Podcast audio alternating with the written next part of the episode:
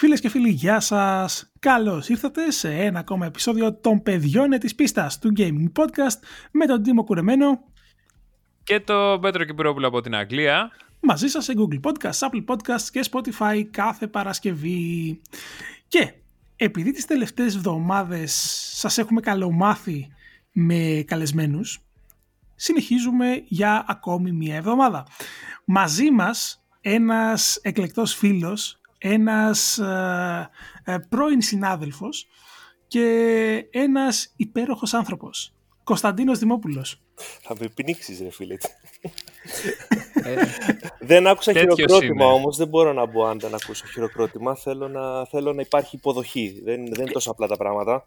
Κοίτα να δεις, θα το βάζαμε στο μοντάζ μετά, αλλά επειδή είμαστε φτωχαδάκια και δεν έχουμε λεφτά για μοντάζ, ε, χειροκρότα όταν ακούς το podcast. Εντάξει, δέχομαι, δέχομαι παιδιά. Μεγάλη μου χαρά που σας τιμώ με την παρουσία μου σήμερα. Ε, ήταν κάτι το οποίο το περιμένατε καιρό και ναι, αποφάσισα, ναι, ναι. αποφάσισα να το κάνω. Να το κάνω για εσάς επειδή ξέρετε πόσο σας αγαπώ. Μάλιστα. Κωνσταντίνος Δημόπουλας, ε, ε, μεγάλος, ε, μεγάλος θαυμαστής του, του podcast, η αλήθεια είναι. Τεράστιος θαυμαστής. Ε, αλλά αλλά ε, και ένας, όπως είπαμε πρώην συνάδελφος, ο οποίος έχει γράψει ώρες και ώρες παίζοντας, γράφοντας για video games, μιλώντας για video games, με αυτή την έτσι βαθιά και μπάσα φωνή. Πίστευα θα ε, πεις τη δική του ιστορία στο industry, αλλά τέλος πάντων το δέχομαι και έτσι. Δεν λέμε ψέματα σε αυτό το podcast. Λοιπόν, Οπότε θέλαμε να, θέλαμε να φέρουμε το, τον Κωνσταντίνο ε, εδώ μαζί μας προκειμένου να κουβεντιάσουμε έτσι λίγο περί video games και βέβαια να εκμεταλλευτούμε και το μουσικό του background. Για όσους δεν γνωρίζουν, ο Κωνσταντίνος ήταν διευθυντής στο περιοδικό Pop και Rock. Τα λέω καλά; Τα λες πολύ καλά. Ε, τις καλές εποχές που υπήρχαν ακόμα περιοδικά στα περίπτερα.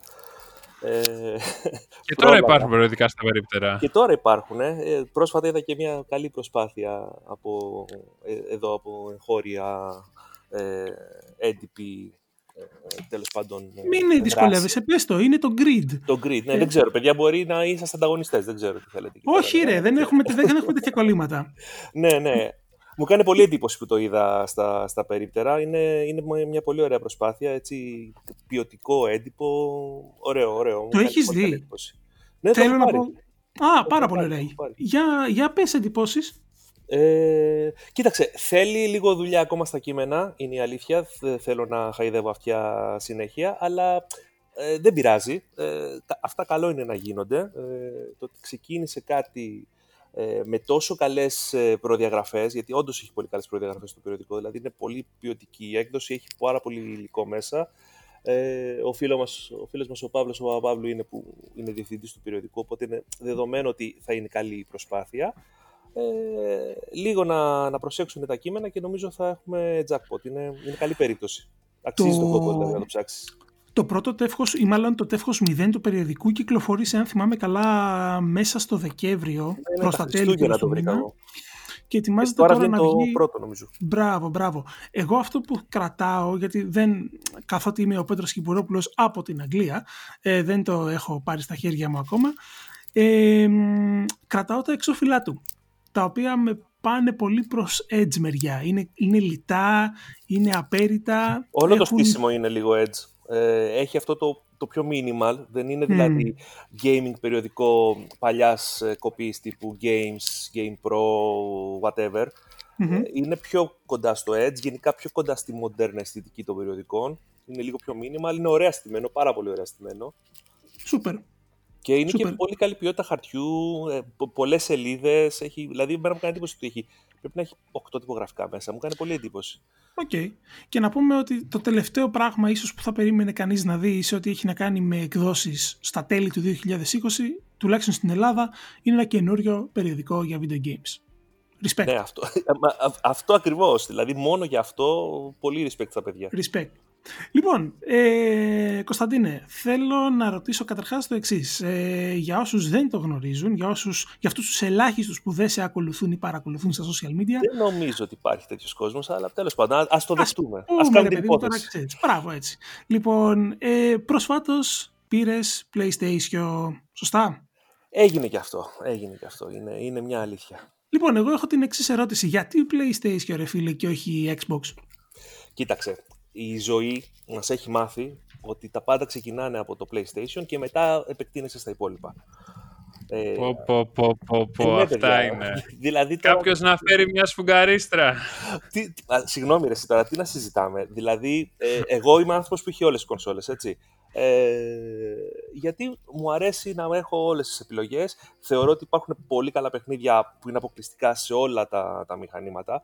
Απλά ζούμε σε μια χώρα που είναι έτσι κι αλλιώς PlayStation Country. Δηλαδή, άμα θες να, να, να παίξεις με ένα φίλο online, άμα θες να ανταλλάξεις κανένα παιχνίδι που, OK, με την digital εποχή πιο δύσκολο, αλλά γενικά, αν θες να είσαι social πάνω στο θέμα του gaming, ξεκινάς από το PlayStation. Okay. Η Nintendo έτσι κι αλλιώς έχει κονσόλες οι οποίες δεν ασχολούνται με το online. Δεν, δεν είναι το ιδανικό, η ιδανική πλατφόρμα για να δουλέψει online, να παίξει online.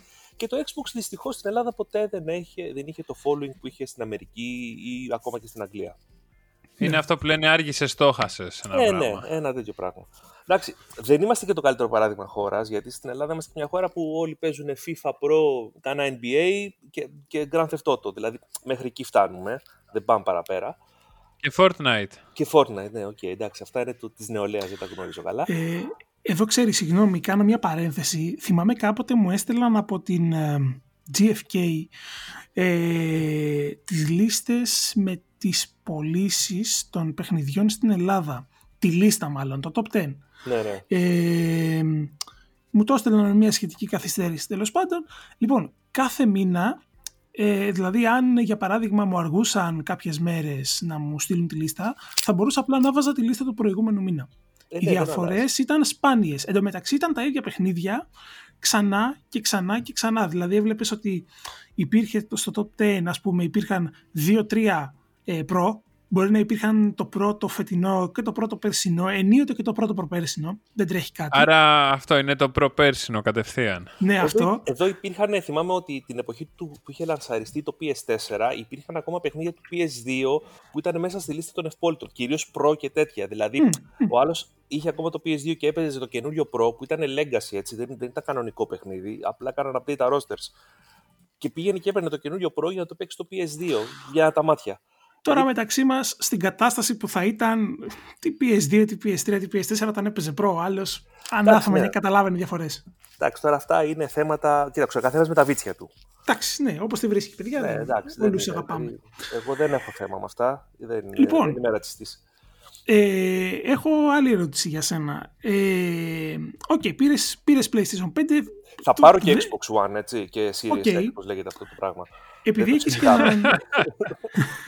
Όταν βγάλει παιχνίδια θα πάρω και γι' αυτό. Επειδή έχεις λοιπόν και ένα έτσι παρελθόν στο χώρο, δέχομαι ότι σε ένα βαθμό το έκανες από αυτό που λέμε επαγγελματική διαστροφή. Ναι, για σίγουρα. κάποιον όμως, για κάποιον ο οποίος δεν έχει κάποιο έτσι επαγγελματικό προσανατολισμό σχετικό, ε, να πάρει κονσόλα. Δηλαδή, έρχεται ένας φίλος σου, ρε παιδί μου, και σου λέει: ε, Θέλω να πάρω, ε, σκέφτομαι να πάρω κονσόλα. Παίρνω θα του έλεγα πες μου τρία παιχνίδια που θα παίξεις στο PS5 και αναλόγως την απάντηση θα του έλεγα να πάρει όχι. Γιατί ρε παιδί μου το να πάρει ο άλλος κονσόλα για να παίξει FIFA 21, τι είναι το τελευταίο, ε, δεν υπάρχει ιδιαίτερος λόγος. Ωραίο είναι, είναι updated τα γραφικά κατά κάποιο τρόπο, ok, αλλά whatever, δηλαδή περίμενε, δεν έχει κανένα νόημα. Επίσης δεν μπορείς να πάρεις, δηλαδή μέχρι το Μάρτιο δεν νομίζω ότι θα βρεις κονσόλα στην αγορά, θες δεν θες. Αλλά γενικότερα δεν νομίζω ότι είναι κάτι το οποίο είναι ανάγκη να το κάνει κάποιος τώρα. Υπάρχει πολύ μεγάλο περιθώριο να περιμένει. Ε, ας βγούνε πρώτα τα παιχνίδια τα οποία θα κάνουν την κονσόλα να λάμψει και μετά το συζηταμε Δηλαδή το ότι ε... είμαστε βαρεμένοι και πάμε και ψωνίζουμε αμέσως μόλις βγαίνει κάτι γιατί δεν μπορούμε να αντέξουμε χωρίς αυτό, δεν σημαίνει ότι είναι και η νόρμα. Δηλαδή, cool παιδιά, υπάρχει χρόνος. Ναι. Επίσης, ε... δείξε μου και το backlog σου, να δω τι κουμάσι είσαι. Δηλαδή, πόσα παιχνίδια έχεις αφήσει που δεν τα έχεις τελειώσει ακόμα ή που δεν τα έχεις πιάσει καν. Είναι και αυτό ένα μεγάλο θέμα. Ναι, σωστό. Σωστό. Να σου πω, από έχοντας, παίζοντας μάλλον ε, τις τελευταίες πόσες εβδομάδες με το PS5, τι έχεις ξεχωρίσει μέχρι στιγμής; Κοίτα, Ε, έχω λιώσει, αλλά κυριολεκτικά ε, έχω φάει μεγάλο κόλλημα με αυτό της Ubisoft που βγήκε το Δεκέμβριο χωρίς να το πάρει κανένας χαμπάρι, το Immortals ε, Phoenix Rising. Mm, το Kid Icarus που λέμε το, με τον αυτό. Καλά, δεν είναι, αυτό είναι, είναι, παιδιά, ένα, μια κόπια του Breath of the Wild, του τελευταίου Zelda. Ε, ναι. Είναι κόπια όμως, έτσι. Είναι δηλαδή το ίδιο παιχνίδι. Μόνο που αυτό είναι ωραίο. Είναι... Δεν εννοείς ότι δεν σ' άρεσε το Zelda; Εννοώ ότι γενικά τα 3D Zelda δεν είναι ποτέ καλά παιχνίδια. Και change my mind. Δηλαδή, το Breath of the Wild παλευόταν είναι η αλήθεια, αλλά δεν είναι fun, ρε παιδιά. Δεν, δεν, είναι, είναι κοπιάζεις πάρα πολύ να ξεκινήσεις να παίζεις, ιδίως τα παλιότερα. Δηλαδή κάτι ο Καρίνο of Time και Majora's Mask, μέχρι να ξεκινήσει το παιχνίδι, είχες φάει 15 ώρες να σου μιλάει η Φέρη και να σου λέει πάτα αυτό το μήλος, σήκωσε εκείνο το πετράδι, κάνε αυτό. Δηλαδή, άσε μας κουκλίτσα μου, σε παρακαλώ. Τιμώ, συγγνώμη Κώστα, Έλα. τιμώ. Στα 11 λεπτά από τη στιγμή που ανέβει το podcast, σε πάω στοίχημα, θα έχει κάνει comment το Μουστάκης σε κατάσταση αλλοφροσύνης, έτσι, δεν, δεν παίζει. Δεν είναι τυχαίο ε, εγώ... έρχομαι μετά από εκεί, έτσι. δηλαδή, ήρθα ως ε, απάντηση. Ας, μιλήσω, ας, μιλήσω, ας μιλήσω λίγο σαν Survivor. Εγώ σαν Νίκος έχω να δηλώσω ότι εδώ θα, το όνομα που είπες στο Μουστάκι θα κοπεί πάλι η σύνδεση. Κάτι τέτοιο. Ο άνθρωπος πραγματικά δεν αναφέρεις αυτό το όνομα. Παιδιά, Nintendo. Η Nintendo φταίει για όλα. Δεν είναι θέμα. Αυτό. Όχι μωρέ, πέρα από την πλάκα. Ε, τα Zelda είναι παιχνίδια τα οποία ενώ στο 2D, στα 2D παιχνίδια τα έχω λατρέψει, ε, πραγματικά όμως τα έχω λατρέψει, μου αρέσαν πάρα πολύ, ποτέ δεν κατάφεραν να με κερδίσουν τα, οι, οι 3D περιπέτειες, έτσι που τις έχω όλες. Τα έχω παίξει όλα, ε, από διαστροφή όπως είπαμε και πριν. Οκ. Αυτό το παιχνιδάκι της ε, Ubisoft, επειδή είναι, είναι πάρα πολύ διασκεδαστικό πρώτα απ' όλα, ε, χα, χαριτωμένους διαλόγους, χαριτωμένα γραφικά, είναι γρήγορο, είναι σε βάζει κατευθείαν στο action. Ε, είναι πάρα πολύ ωραίο. Είναι ένα τέτοιο πράγμα, ένα open world το οποίο έχεις να κάνεις διάφορα tasks και μέσα στον κόσμο αυτό θα βρεις ένα σκασμό ακόμα πραγματάκια που θα είναι έτσι challenges τα οποία πρέπει να, να εκπληρώσεις για να αναβαθμίσεις το χαρακτήρα σου κτλ. Είναι βασισμένο στην ελληνική μυθολογία με πάρα πολύ ωραίο τρόπο. Ε, δηλαδή έχει πιο ωραίο story από κάτι God of War και κάτι τέτοια που προσπαθούσαν Α, να κάνουν. Νόμιζα, νόμιζα ότι πήγαινε να το πεις έχει πιο ωραίο story από την πραγματική μυθολογία. Από την πραγματική μυθολογία, εντάξει. από, από τη μυθολογία. Μου κάνει εντύπωση ότι είναι αρκετά κοντά Δηλαδή έχουν πάρει πραγματάκια της μυθολογίας που δεν είναι ξέρεις, πολύ ευρέως γνωστά, τύπου πιανού κόρη ήταν η Αφροδίτη και δεν ξέρω εγώ τι, που ε, είναι ωραίο το ότι έχουν δώσει τόσο προσοχή στη λεπτομέρεια, ρε παιδί μου, και προσπαθήσαν να κάνουν κάτι το οποίο ε, το κάνανε φαν, δεν το κάνανε σχολείο, σου μαθαίνω Greek mythology, δεν, έχει, δεν θα έχει κανένα νόημα αυτό, αλλά το κάνανε με τρόπο που, που, που είναι πολύ διασκεδαστικός. Δεν ξέρω αν το έχετε παίξει εσείς. Το όλο concept είναι ότι πάει ο Δίας ε, και βρίσκει τον Προμηθέα που τον έχει δέσει πάνω στο βουνό και τον τρώνε τα κοράκια, να πούμε. Γιατί του έχει παίξει τέλος πάντων μια ιστορία ο Προμηθέας και αρχίζουν μια κουβέντα. Και ο Προμηθέας του, του διηγείται την ιστορία της πρωταγωνίστρια ή του πρωταγωνιστή, ανάλογα τι φύλο θα διαλέξεις, ε, του Φίνιξ. Και η, η, ιστορία αυτή περνάνε όλη, όλη η μυθολογία της Ελλάδας περνάει μέσα από αυτό το, το, το story. Θα μπορούσες δηλαδή να την πεις αυτή την ιστορία πολύ promising. Μάλιστα. Θέλετε να κλείσουμε τώρα το podcast, γιατί έχουμε γράψει 13 λεπτά. Ξέρω εγώ, υπάρχει λόγος να πάμε παρακάτω; Μάλιστα. Ε, δεν μου λες πέρα... Μάλιστα. Δεν μου πέρα από το Zelda της Nintendo, κάτι άλλο που σου έχει κάνει εντύπωση; Πέρα από το Zelda της Sony, της Ubisoft μάλλον. Ναι, ναι, της Ubisoft, της Nintendo. Χριστός Παναγία, ναι. Ε, Μακριά από εμάς. Είναι πάρα πολύ ωραίο το καινούριο, το καινούριο. Το, η έκδοση για το PS5 του NBA 2K21 είναι παρα πολύ ωραία. Είναι, είναι πολύ διαφορετική στο, στο, τεχνικό κομμάτι τουλάχιστον από την, ε, από την έκδοση του PS4. Ε, είναι εντυπωσιακό πράγμα. Δηλαδή, ε, την ε, βλέπει κόσμος και λέει, νομίζει ότι. Όχι που βλέπω τηλεόραση, ότι είναι, είναι καλύτερο από το να βλέπω τηλεόραση. Η κάμερα ότι είναι σε ένα σημείο στο οποίο είναι. Πώς είναι αυτές οι θέσεις που είχαν βάλει στο Άρα κάποτε, κάτι καναπέδε, ναι, ναι, ναι. να κάθεσαι μέσα στο γήπεδο. Ένα τέτοιο πράγμα. Ναι. Είναι πάρα πολύ ωραίο. Εγώ να σου πω για το NBA, ε, είναι όντως, ισχύει αυτό που λες 100%. Δεν με βόλεψε παίζοντας. Γιατί θέλω να έχω καλύτερη οπτική του... Θέλει συνήθειο. Εγώ νομίζω ότι άμα το συνηθίσεις θα σου έρχεται. Ήταν, ότι ήταν εντυπωσιακό, ήταν εντυπωσιακό. Και κρατάω κάτι που είπες πριν, ε, στο οποίο, με το οποίο διαφωνώ. Έχει να κάνει με το FIFA. Το FIFA με ξετρέλανε στη νέα γενιά. Δηλαδή είδα πραγματικά άλλο παιχνίδι. Εντάξει, ξέρεις τι, δεν, δεν θα διαφωνήσω. Ε, εγώ δεν έπαιξα τόσο πολύ FIFA στο, στο PS4, γιατί δεν έτυχε τέλος πάντων ε, να ασχοληθώ ιδιαίτερα. Όχι ότι και αυτό το έχω λιώσει, παίζω περισσότερο NBA, αλλά σε πρώτη έτσι, επαφή δεν, δεν μου έκανε φοβερή διαφορά. Μπορεί και να ισχύει όμως, δεν, δεν το θυμάμαι για να είμαι ειλικρινής. Δεν, δεν το Η μεγάλη διαφορά που αισθάνθηκα να έχει και ήταν κάτι, ξέρεις, που με το, με τα, από τα πρώτα πέντε δευτερόλεπτα, στα πρώτα πέντε δευτερόλεπτα, ε, ξέρεις, ανοιγόκλεισα τα μάτια μου και λέω, όπα, είναι, είναι πολύ διαφορετικό εδώ, είχε να κάνει με το βάθος. Ο τρόπος δηλαδή που έδειχνε το γήπεδο, καταλάβαινες ναι, ότι υπήρχε πλέον βάθος, όπως στην πραγματικότητα. Τέλος πάντων, εντάξει, αυτό μια, μια γνώμη. Ισχύει, ισχύει. Ε, ένα από τα πρώτα σχόλια που έκανα όταν, ε, όταν παίξαμε ήταν ότι μου, μου έκανε πολύ εντύπωση η κερκίδα. Ήταν πολύ πιο έντονο. Δεν, όχι το interaction, δεν υπάρχει interaction, αλλά ο τρόπος με τον οποίο αντιλαμβανόσουν την, την κερκίδα ήταν πολύ πιο έντονος. Δηλαδή το, την έβλεπες με την πρώτη που έμπαινες να παίξεις, ας πούμε. Ναι. Δεν μου λες, ε, loading times; Εντάξει, ιδίως σε πιο optimized παιχνίδια, παραδείγματος χάρη ένα άλλο παιχνίδι που μου αρέσει πολύ είναι το, το Miles Morales, το Spider-Man το κοινο ε, το οποίο είναι παιχνιδάρα, αν, αν, αν σ' άρεσε και το προηγούμενο Spider-Man, έτσι. Φυσικά. Επίσης ήταν παιχνιδάρα. Είναι το ίδιο πράγμα. Δεν, έχει μικρές διαφορές γιατί έχει κάποιες νέες δυνάμεις ο Miles Morales, αλλά είναι ίδιο πράγμα. Έτσι. Δεν έχει κάποια ουσιαστική διαφορά από το προηγούμενο. Είναι ένα expansion, ας το πούμε. Ε, αλλά στο τεχνικό κομμάτι αυτό με τα loading times είναι, είναι αστείο. Είναι δηλαδή πατάς και έχεις μπει στο παιχνίδι. Είναι, είναι απίστευτο. Στα υπόλοιπα δεν το βλέπεις. Ναι, δοκίμασε κάποιο από το PS4 που είχε τρελά loading time στο PS4 να το παίξει στο PS5. Ναι, ναι, είχα το Assassin's Creed το, το τελευταίο, το Valhalla. Μαλαλαλαλαλαλα. Επίσης παιχνιδάρα, μου άρεσε πάρα πολύ.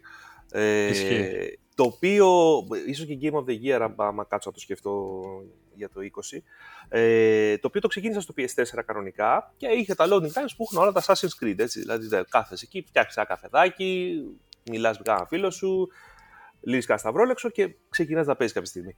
Ε, στο, στο PS5 είναι, είναι όντως μπαμ μπαμ μπαμ, τελειώσαμε. Είναι, είναι πολύ μεγάλη διαφορά. Δηλαδή, τύπου το ένα πρέπει να κάνει 2 λεπτά, 3 λεπτά στο initial ε, loading, το άλλο πρέπει να κάνει 30 δεύτερα ή 20 δεύτερα. Λοιπόν, ε, βάζω μια ανωτελεία εδώ και θέλω να σε πάω σε ένα έτσι ελαφρώς διαφορετικό θέμα. Ε, παραμένουμε στο gaming εννοείται. Έχουμε μαζί μας τον Κωνσταντίνο Δημόπουλο και ακριβώς επειδή έχουμε μαζί μας τον Κωνσταντίνο Δημόπουλο ε, ας πάμε την κουβέντα προς το κομμάτι της μουσικής, προς, το, προς τα soundtracks, τον, προς τα αγαπημένα μάλλον soundtracks ε, που μπορεί να έχουμε μέσα από το gaming. Ε, πριν, πριν ε, γράψουμε αυτό το podcast κάναμε έτσι μια μικρή προεργασία και ρωτήσαμε τους, ε, ε, τα μέλη στην ομάδα μας στο facebook. Σας απάντησα κι εγώ. Φυσικά. Όσοι δεν είστε, μπορείτε να μπείτε στο facebook να ψάξετε για τα παιδιά της πίστας Gaming Podcast. Θα σας βγει έτσι ένα ωραίο γκρουπάκι με ένα πορτοκαλί σήμα. Αυτοί είμαστε εμείς. Μπορείτε να μπείτε, να γίνετε μέλη της παρέας μας και να επικοινωνείτε μαζί μας 24-7. Ρώτησαμε λοιπόν τους, τα μέλη της ομάδας και έτσι να μας πούν soundtrack που ξεχωρίζουν. Ε, θα σας πω έτσι, τις, έχω συγκεντρώσει τις απαντήσεις τους, λοιπόν, έτσι, για να πάρετε μερικές ιδέες πριν ξεκινήσουμε την κουβέντα.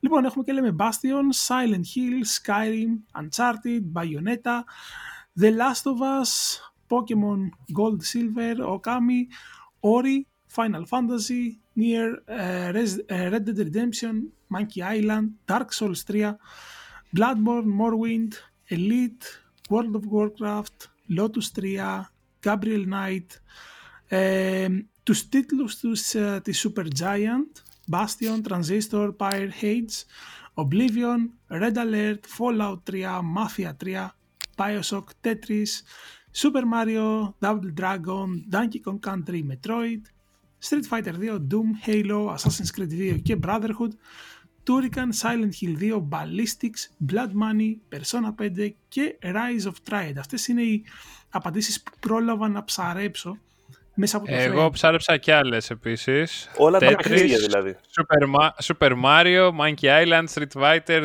Doom, Fureira, όπως μας ε, είπε κάποιος και βάλε και γκυφάκι.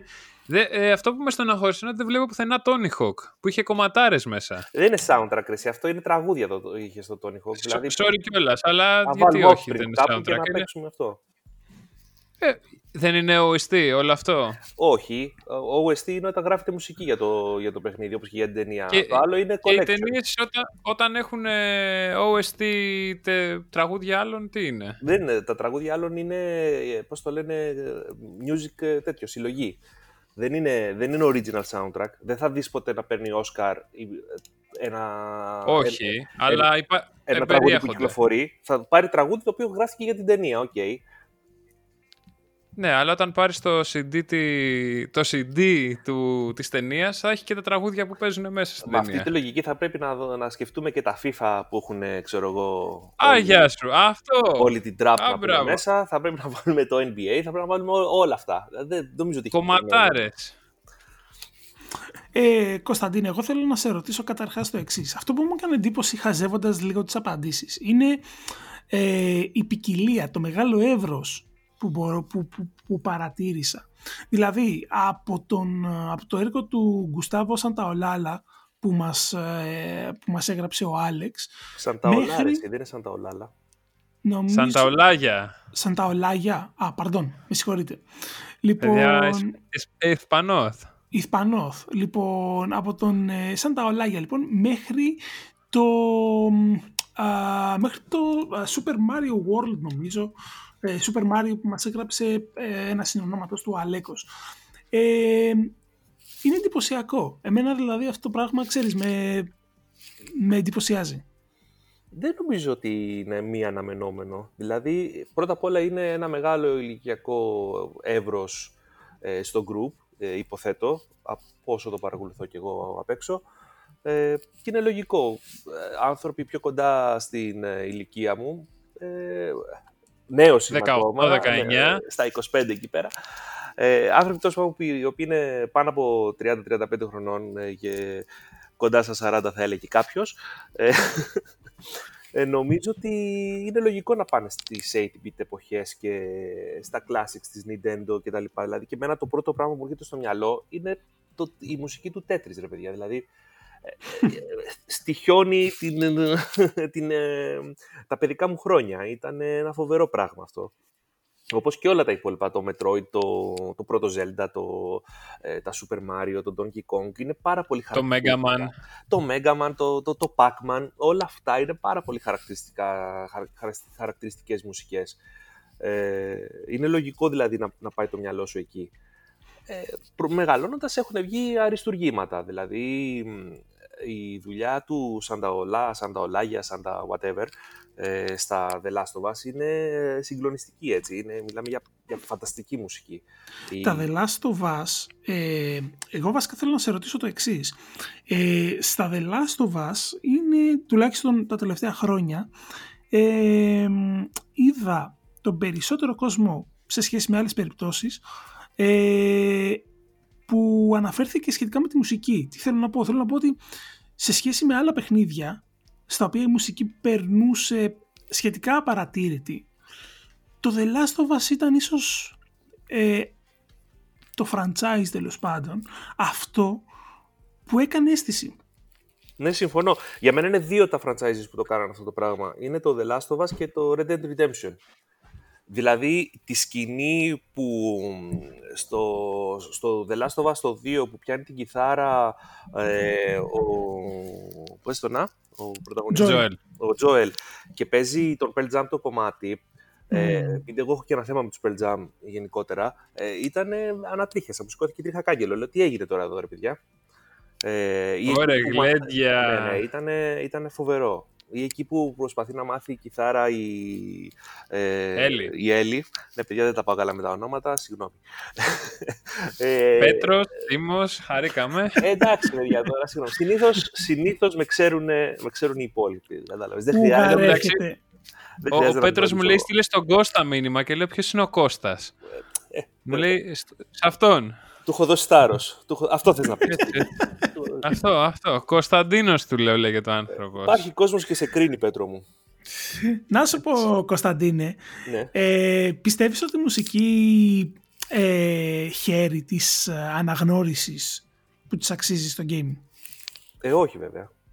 Δεν νομίζω ότι. Κανονικά θα έπρεπε, ε, θα έπρεπε να συζητιέται περισσότερο. Υπάρχουν, σου λέω, φοβερές δουλειές. Ε, soundtrack σαν του The Last of Us, του Red Dead Redemption. Το Wipeout, παιδιά, που δεν, δεν είδα κανένας να το αναφέρει στο, ε, στα comments. Είναι, είναι και το παλιό και αυτό που είχε βγει πρόσφατα, το Revamped Edition, τέλος πάντων, στο PS4. Είχε συγκλονιστικά techno και house κομμάτια μέσα.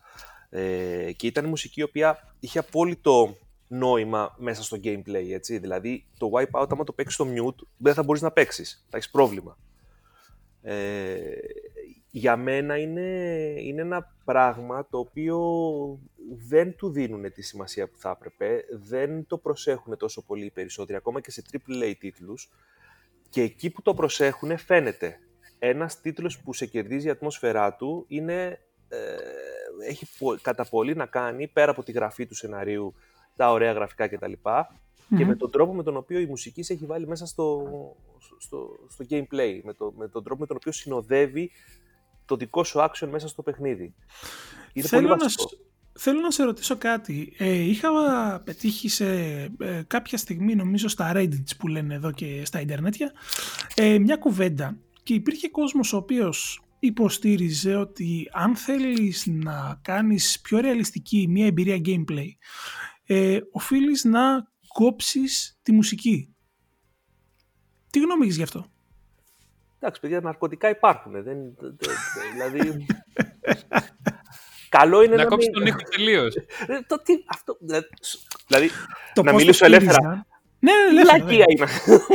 δηλαδή, ότι τι; Αυτό ε, για να σου δώσω να καταλάβεις αυτός, αυτοί μάλλον που υποστήριζαν αυτά που σου λέω είναι ότι ε, όταν παίζει, όταν ε, ζεις μια κατάσταση δεν υπάρχει soundtrack από κάπου, δεν υπάρχει μουσική επένδυση Τι Οπότε μαλακίες με αυ- είναι αυτές, συγγνώμη, δεν ξέρω α, τι, τι rating έχουμε στο τέτοιο. Βάλτε beep, ρε παιδί μου. 45 προχώρα Α, Σοβαρά τώρα μιλάμε. ναι ναι ναι κι όμως, κι όμως. Δηλαδή, στη ζωή σου όταν ζεις κάτι δεν το συνοδεύεις ε, α- από ήχους ε, εξωτερικούς. Το ότι δεν παίζει μουσική την ώρα που προχωράς στο δρόμο απαραίτητα, μπορεί να ακούς κάτι, αλλά τέλος πάντων, δεν σημαίνει ότι στο κεφάλι σου δεν έχεις κάτι. Ε, είναι, είναι πραγματικά τα πιο χαζά πράγματα που έχω ακούσει ποτέ μου. Δηλαδή, κι όμως. δεν Κι γίνεται όμως. αυτό το πράγμα. Ε, Αν έχεις- ξεκινώσει τον Donkey Kong από τη μουσική του, δεν θα αποκτήσεις ποτέ ρυθμό για να πάει να χτυπήσεις το γοριλάκι. Μαζί σου. Μαζί σου. Ε, έχεις, ε, έχεις κάποια soundtrack τα οποία ε, gaming soundtrack έτσι, τα οποία να σου έχουν μείνει ε, είτε να τα έχεις συνδυάσει με gameplay δηλαδή με το που ακούς μια μελωδία να σου έρχεται στο μυαλό μια συγκεκριμένη σκηνή όπως ας πούμε ε, τι μας είπες πριν; Μας είπες για το Red Dead Redemption για Ναι, ναι. παράδειγμα ή ο, μ, μετά το, ε, το playthrough σου από το The Last of Us το, το δεύτερο ε, φαντάζομαι ότι συνέβη μία από τα ίδια ε, έχεις κάτι άλλο Ε, κοίταξε, το πιο χαρακτηριστικό από όλα, ε, πέρα από τα πολύ παλιά παιχνίδια που σου είπα, okay, είναι και, έχουν να κάνουν και με τα παιδικά χρόνια και είναι πολύ χαρακτηριστικά εντυπωμένες οι μουσικές αυτές των 8-bit παιχνιδιών και των 16-bit στο, στο κεφάλι μας, ας πούμε.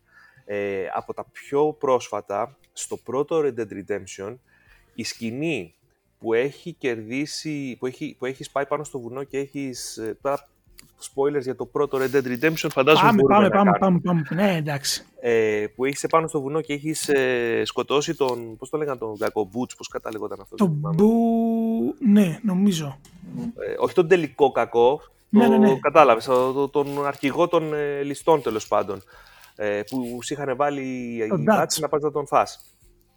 Τον Dutch, μπράβο, ναι. Ε, και κατεβαίνεις στο βουνό τέλος πάντων και είσαι πάνω στο άλογο για να γυρίσεις σπίτι σου και παίζει το, το κόμπας, το, ναι το το, το τραγούδι του Χωσέ Γκονζάλες, αν θυμάμαι καλά. Ε, ε και εσύ είσαι πάνω στο άλογο, πηγαίνεις σιγά σιγά προς το σπίτι σου και παίζει το κόμμα. Ε, παιδιά, ε, και που σας το περιγράφω ανατριχιάζω. Είναι από τα πιο ωραία πράγματα που έχω ζήσει στο gaming ever. Και εδώ είναι αυτό που σου λέω ότι είναι ηλίθιο αυτό που, που λένε στο Reddit, γιατί χωρίς το τραγούδι δεν θα, δεν θα το ένιωθες, δεν θα νιώθεις αυτά τα πράγματα που ένιωσες παίζοντας το παιχνίδι με αυτόν τον τρόπο. Όπως και η πρώτη φορά που μπήκες στο Μεξικό που, παίζε, που, που είχε μουσική από πίσω. Ναι. Ε, ε, είναι, είναι πολύ χαρακτηριστικά πράγματα. Στο Mass Effect η, η στιγμή που ετοιμάζεσαι, στο ένα νομίζω ήταν αυτό, που ετοιμάζεσαι για το Suicide, suicide Mission και παίζει μια επική space opera μουσική από πίσω, mm. παιδιά, είναι, είναι φοβερές στιγμές του gaming αυτές, οι οποίες δεν θα λειτουργούσαν χωρίς μουσική. Δεν, δεν θα υπήρχαν, δεν θα τις σκεφτόμασταν, δεν θα τις θυμόμασταν.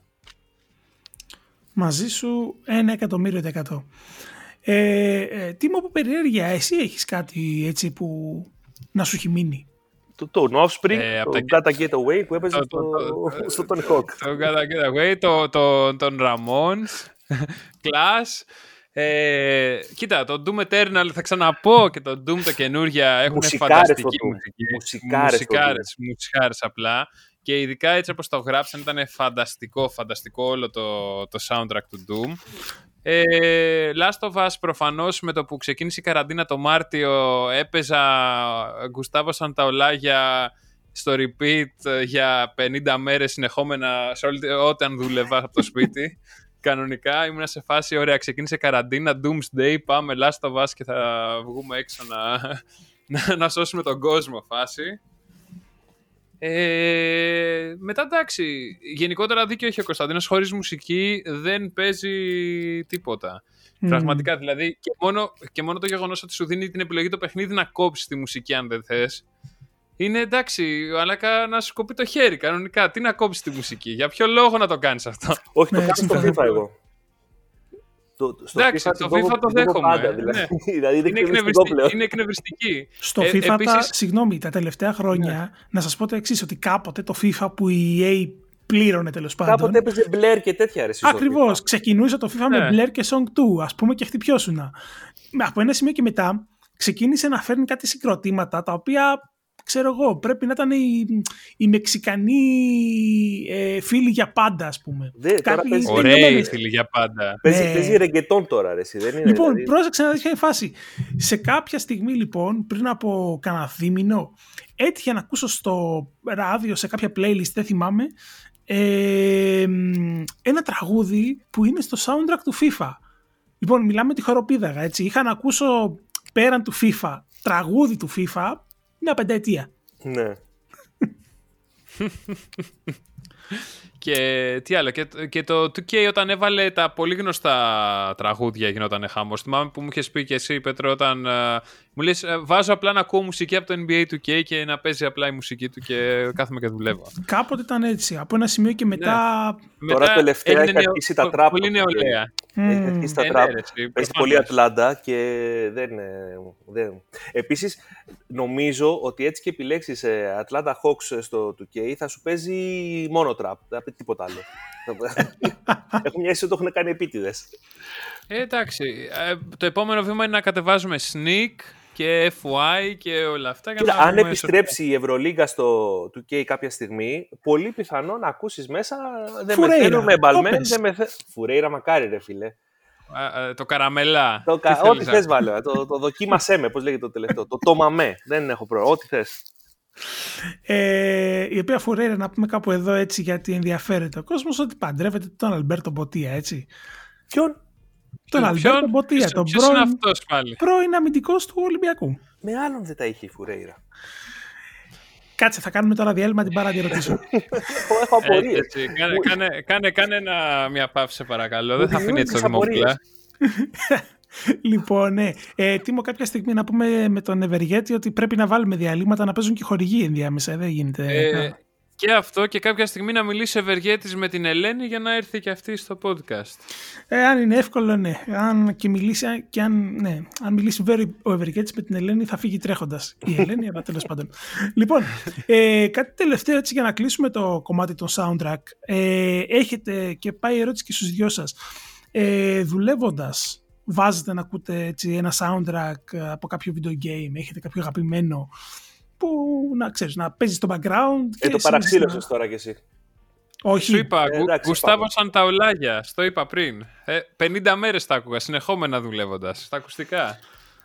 Ε, γιατί έτσι ρε Κωνσταντίνε; Όχι, εντάξει, μπορεί να βάλω ρε παιδί μου, δεν ξέρω. Τώρα, θα, μουσική θα βάλω δουλεύοντας ε, και, και, κατά πάσα πιθανότητα soundtracks ή τέλος πάντων κάτι ορχιστρικό, γιατί ε, δεν είμαι πολύ του multitasking, δεν μπορώ να ακούω. Ναι, να μην, έχει, να... να μην έχει στίχους δηλαδή, ναι. μαζί σου.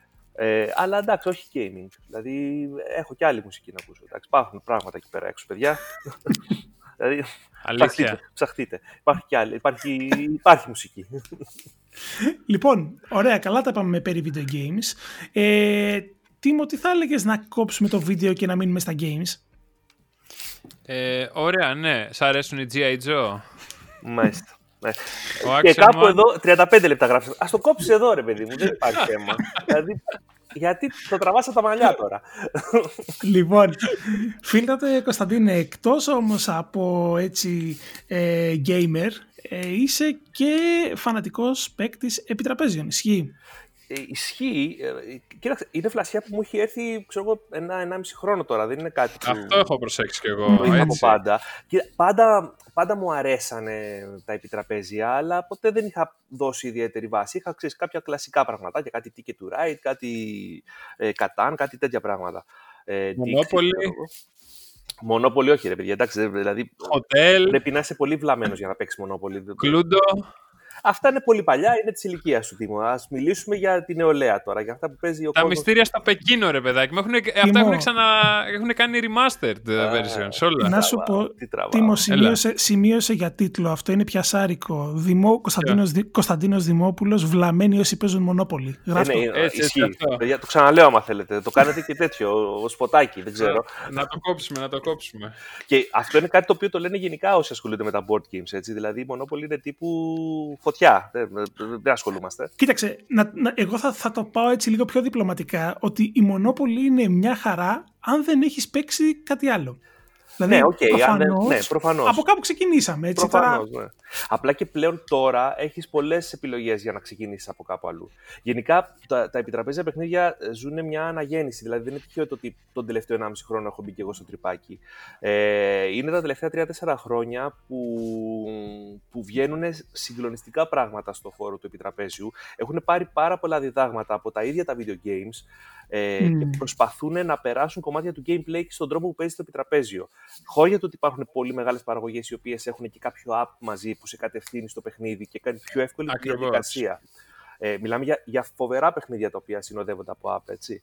Ε, από εκεί και πέρα όμως είναι γενικότερα, αυτή τη στιγμή υπάρχουν ε, γύρω στα 10.000 ε, παιχνίδια εκεί πέρα έξω, επιτραπέζια παιχνίδια, εκ των οποίων το 70 περίπου της 100 έχει κυκλοφορήσει την τελευταία πενταετία, εξαετία. Είναι δηλαδή πραγματικά αναγέννηση αυτού του πράγματος λόγω της ε, διαφοράς με την οποία αντιμετωπίζουν πλέον το σχεδιασμό των επιτραπεζίων. Ε, δεν είναι τυχαίο μάλιστα ότι πολλοί ε, άνθρωποι που ήταν μέσα στο χώρο των video games έγιναν σχεδιαστές επιτραπεζίων, έτσι. Mm. Ο Πρόσπερο Χολ, που είναι ένας από τους σημαντικότερους, ας πούμε, τους πιο γνωστούς, ήταν άνθρωπος ο οποίος είχε ασχοληθεί, είχε δουλέψει στην Lucas Games, είχε ασχοληθεί με τέτοια παιχνίδια.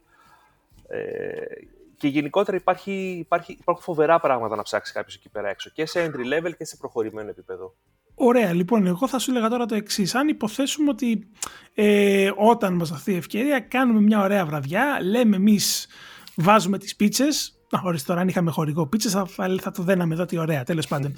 Βάζουμε λοιπόν εμείς τις πίτσες. εδώ. Ναι, παιδιά, εδώ είναι placeholder. Δημόπουλα, βάζεις εσύ το επιτραπέζιο. Και σου έλεγα να φέρεις πέντε επιτραπέζια από το σπίτι σου να παίξουμε παρέα. Τι θα φέρεις. Κοίτα, από εύκολα. Ε, θέλεις, θέλεις να ξεκινήσεις με κάτι πιο εύκολο ή τόσο που να εξηγείται εύκολα γιατί Α, δεν μπορεί να χάσει πολλή ώρα στο να μάθεις τον άλλο να, να παίζει. Ε, υπάρχουν κάποια, μια σειρά ας πούμε, επιτραπεζίων που λέγονται deduction games, τα οποία είναι, ε, ψάχνεις να βρεις τον δολοφόνο, τον ληστή, τον οποιοδήποτε. ε, αυτό το πράγμα υπήρχε από πάντοτε. Δηλαδή κάτι κλουέντο και τέτοια που έλεγε πριν ο Τίμος, ε, που είναι και κάποια ηλικίας, ε, υπήρχαν από παλιά, έτσι.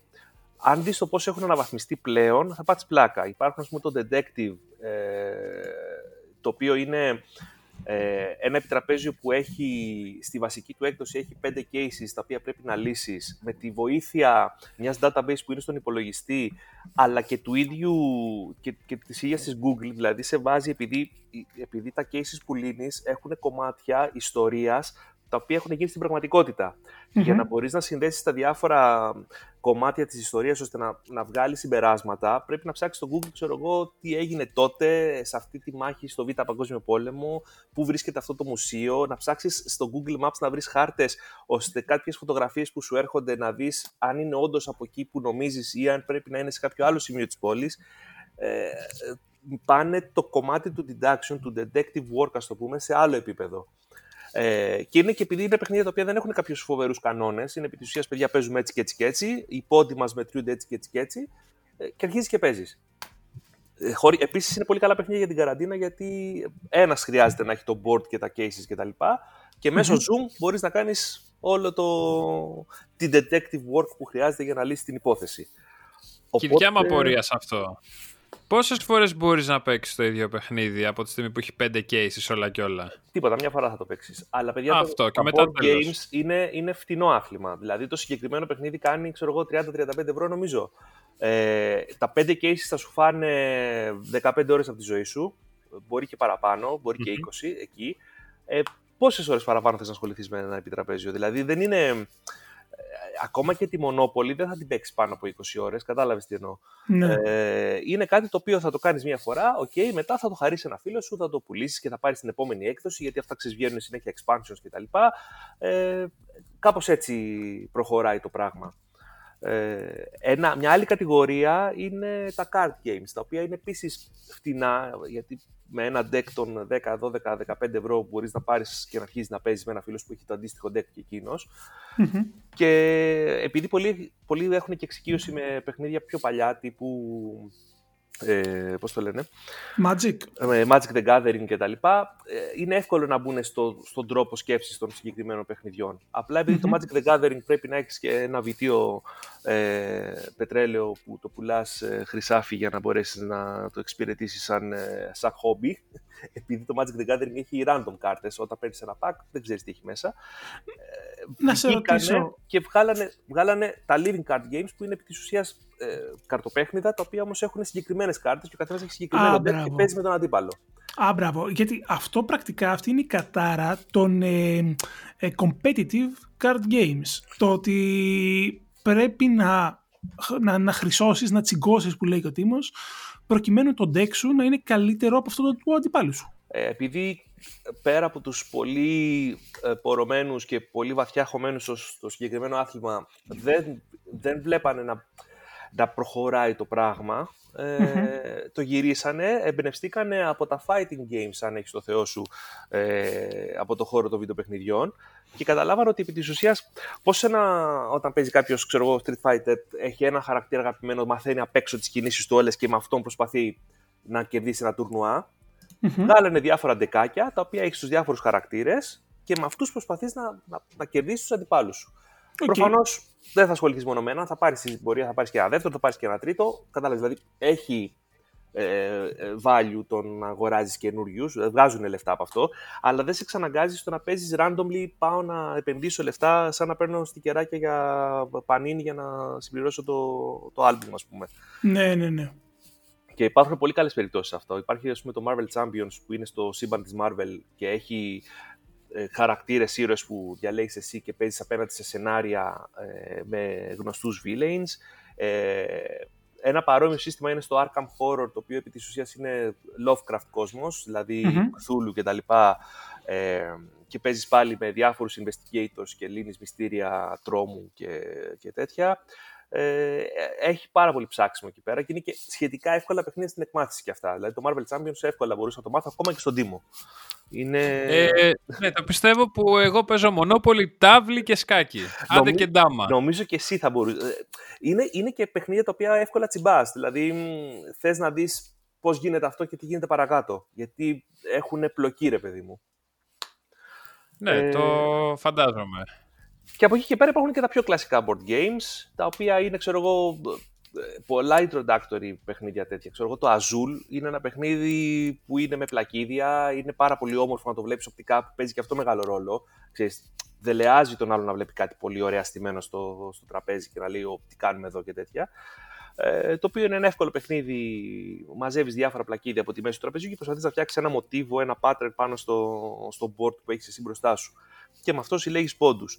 Ε, υπάρχει, ξέρω εγώ, το ticket to ride σε διάφορες εκδοχές πλέον, ε, που είναι πάλι ένα παιχνίδι στο οποίο τοποθετείς τρενάκια για να κλείσεις κάποιες διαδρομές πάνω σε διάφορους χάρτες. Έχει πολλά iterations. Το πιο ωραίο είναι ο παγκόσμιος χάρτης που είναι τεράστιο. Ε, και προσπαθείς με αυτόν τον τρόπο πάλι να κλείσεις διαδρομές ε, στην Ευρώπη, στον κόσμο και να μαζέψεις πόντους. Ε, έχει, έχει πολλά.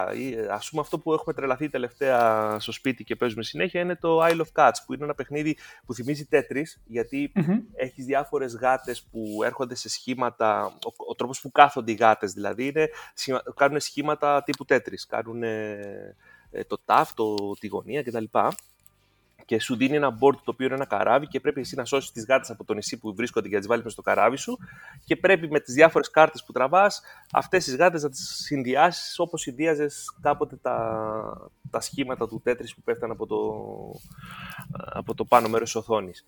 Mm-hmm. Ε, βλέπεις ότι ο, ο τρόπος που έχουν επηρεαστεί από τα video games στα τα επιτραπέζια είναι σε οποιαδήποτε, σε, σε οτιδήποτε σου περιγράφει είναι εμφανής. Είναι δηλαδή okay. πολύ έντονο αυτό το πράγμα. Να σε ρωτήσω κάτι τελευταίο σχετικά με αυτό τώρα. Ε... Είναι ότι παίζουν solo, ε. Πολύ σημαντικό κι αυτό. Τα περισσότερα επιτραπέζια παίζουν και solo πλέον. Μπορεί να Ακριβώς.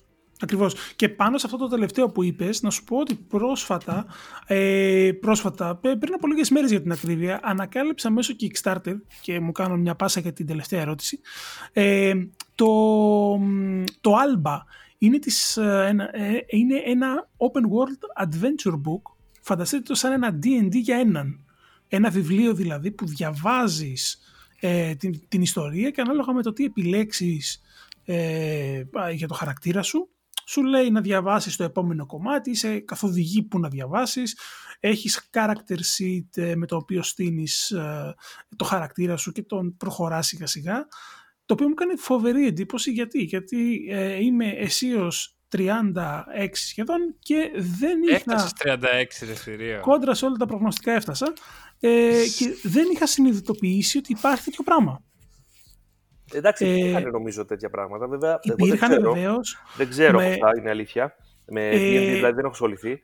Μου απάντησαν, ε, μου απάντησαν στα σχόλια, ε, μου έδωσαν ε, κυρίως ο Γιώργος και ο Αντώνης, δύο φίλοι, κάποιες φωτογραφίες από ελληνικές εκδόσεις ε, που, που, είχαν, ε, που είχαν κυκλοφορήσει, ε, που είχαν γίνει τέλος πάντων. Ε, πάρα πάρα πάρα πολύ εντυπωσιακές δουλειές η αλήθεια είναι. Δεν τις είχα υπόψη μου. Τι να κάνω. Τις, τα άμαθα τώρα. Και με αφορμή αυτό θέλω να σε ρωτήσω λοιπόν κάτι τελευταίο. Φάκελος Kickstarter ε, έχει ευκαιριούλες. Το εμπιστευόμαστε, τι κάνουμε; Κοίταξε, εντάξει. Το εμπιστευόμαστε, δηλαδή δύσκολα θα χάσει τα λεφτά σου αν είναι αυτό το θέμα μας. Ε, όχι ότι δεν έχουν υπάρξει και τέτοιες περιπτώσεις, mm-hmm. αλλά εντάξει, είναι πολύ λίγες. Δεν μπορείς να, να μπεις σε αυτό το τρυπάκι δηλαδή.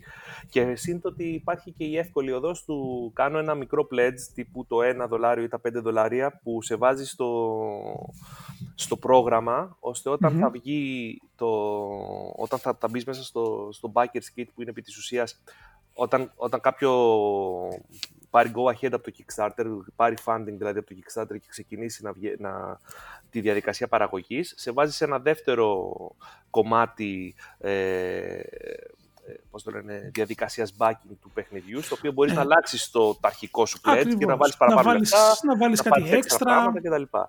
Ε, εγώ λέω το κάνω πολλές φορές γιατί δεν είμαι σίγουρος. Θέλω να δω κανένα review, ξέρεις, κανένα τέτοιο για, ναι, για ναι, ναι. πράγματα που μπορεί να με εντυπωσιάζουν όπως τα βλέπω στο Kickstarter, αλλά δεν είμαι σίγουρος ότι θα θέλω μετά να τα, όντως να τα αγοράσω. Που εντάξει, okay, ένα δολάριο, ένα δολάριο. Δεν, δεν θα χαθεί εντάξει, ναι. κάτι.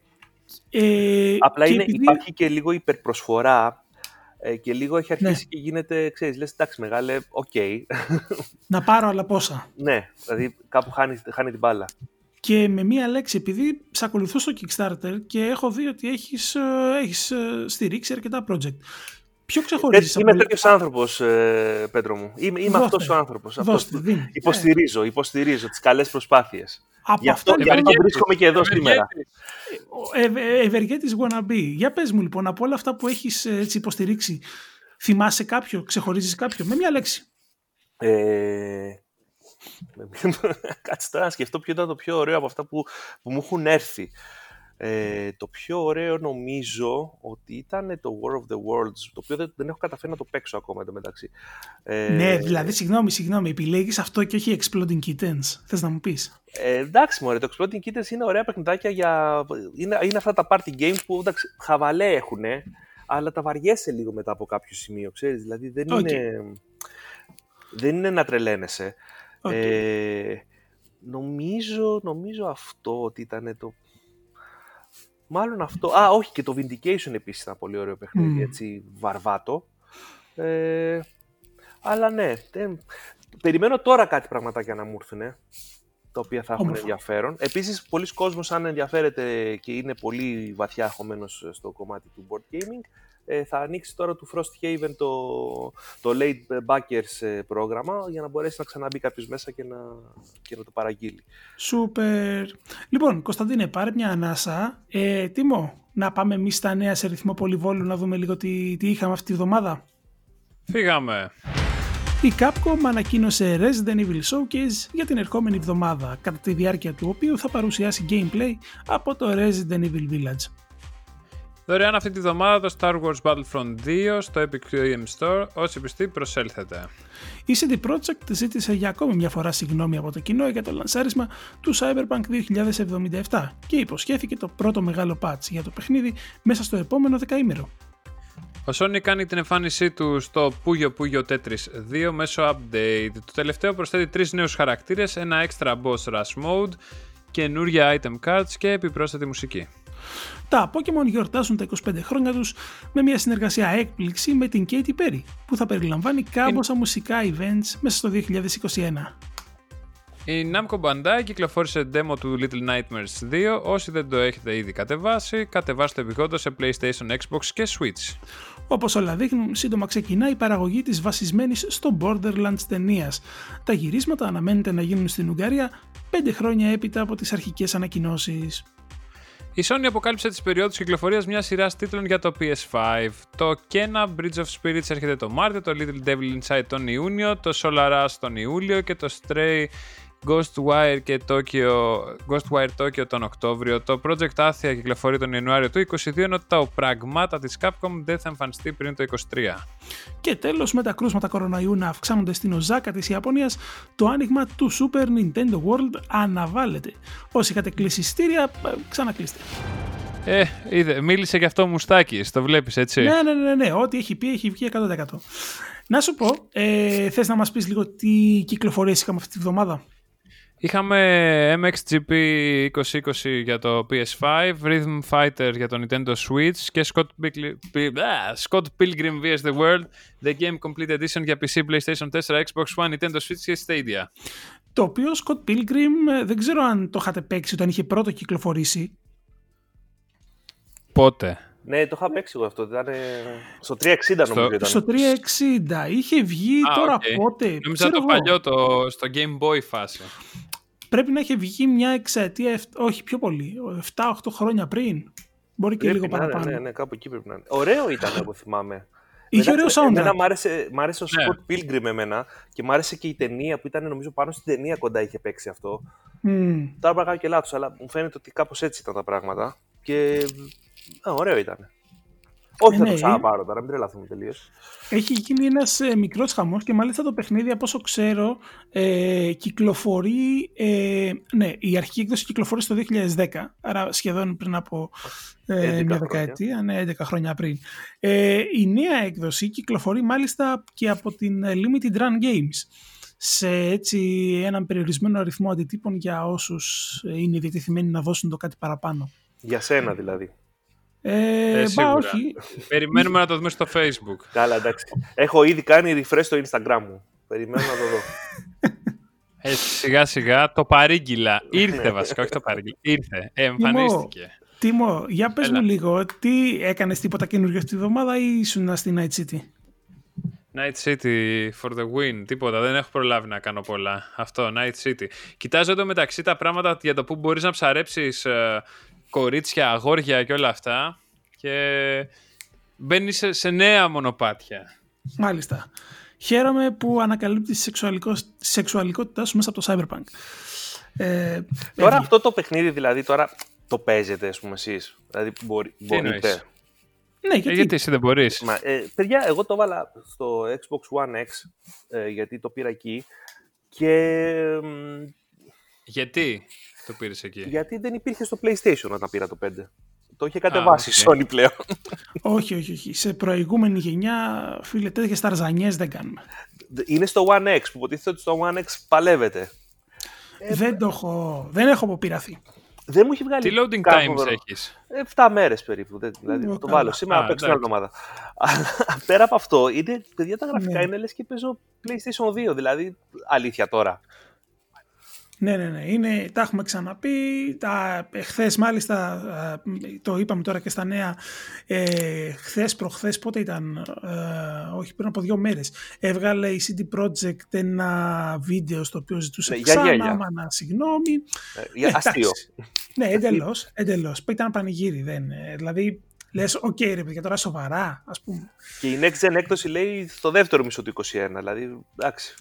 Κοίταξε, ε, επειδή είχα αυτή την κουβέντα, θυμάμαι με τον ε, Νίκο τον Κόντι, τον οποίο είχαμε σε προηγούμενο επεισόδιο εδώ. Το θυμάμαι, με μνημονεύσατε και εκεί. Πρέπει να, πρέπει να ανέβηκαν ε, τα, τα likes στο σπίτι. Λοιπόν, Σίγουρα. λοιπόν, έλεγε ο Νίκος ότι εγώ στο, τον ρώτησα το 21, του λέω τι περιμένεις, μου λέει το Cyberpunk.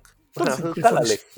Λοιπόν, καλά, του λέω το, 20, το ότι είπε η CD Projekt 2021, ας πούμε. Εντάξει, μην το δένεις και κόμπο, ρε παιδί μου. Ναι, καλά. Αλάρωσε. Ξέρεις. Πώς είναι αυτά τα πράγματα. Ε, τι έπαιζες αυτή τη βδομάδα εσύ, για πες μας, έτσι από περιέργεια. Τον Τίμο ρωτάς φαντάζομαι, εγώ σας είπα. Όχι, όχι εσένα. Εσένα, εσένα εγώ, ρωτάει. παιδιά, η Immortals Phoenix Rising, Α, ε, εκεί. NBA, ναι, αυτά. Δηλαδή τώρα, τώρα τα έχω πιάσει. Τα Χριστούγεννα και πέρα τα έχω πιάσει. Ε, ναι, Πολύ και, ωραία. και NBA, αυτά τα δύο κυρίως. Σούπερ. Ε, εγώ να σας πω έτσι από ε, ε, πέραν του Cyberpunk ας πούμε που α, ασχολήθηκα σαν παιδί έχω ξεκινήσει το Thimbleweed Park. Το έχετε υπόψη σας; Το έχω παίξει στο Xbox αυτό. Εγώ το έχω πάρει, το έχω στο PlayStation. Είναι πολύ ωραίο. Και το- Ναι, ναι, ναι. Είναι ένα Intila Ron Gilbert. Νομίζω ήταν, κατάσταση. ήταν μπλεγμένος ο Ρον Γκίλμπερτ σε αυτό. Αν, αν Θαρώ δεν πως κάνω ναι. Θαρώ πως ναι. Αλλά ναι, το όλο, το όλο concept του είναι full 90 δηλαδή ε, adventure ε, παλαιάσκοπης. Και, και πολύ πολύ πολύ χαριτωμένο. Ε, οπότε ναι, κάθομαι και παίζω. Ε, τι μου έχουμε να ρωτήσουμε κάτι άλλο το φίλτρα το Κωνσταντίνο; Μία πάρα πολύ σημαντική ερώτηση. Βεβαίως. Την οποία δεν, δεν την έχουμε αναφέρει. Ναι, ναι, Το ναι. PlayStation το έχεις όρθιο ή καθιστό.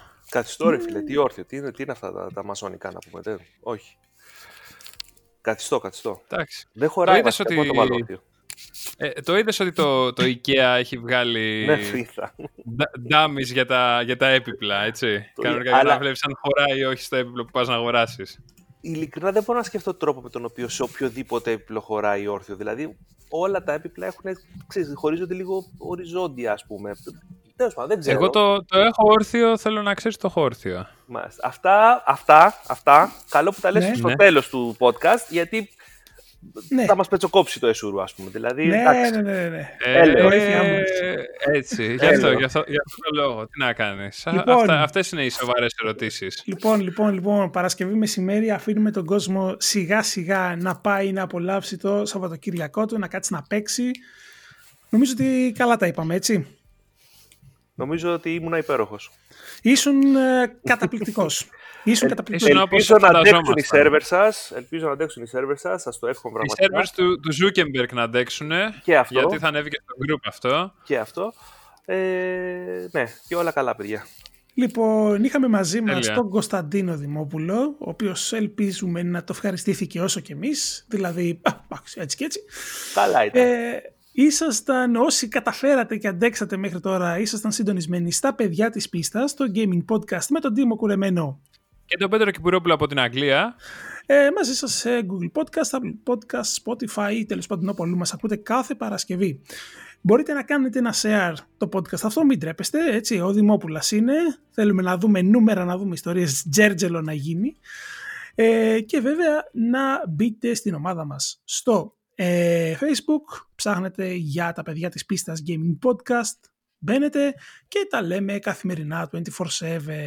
Αυτά. Έτσι, ραντεβού την επόμενη Παρασκευή να περνάτε όμορφα και να παίζετε όσο προλαβαίνετε. Α, ή παίζει. Φιλιά πολλά!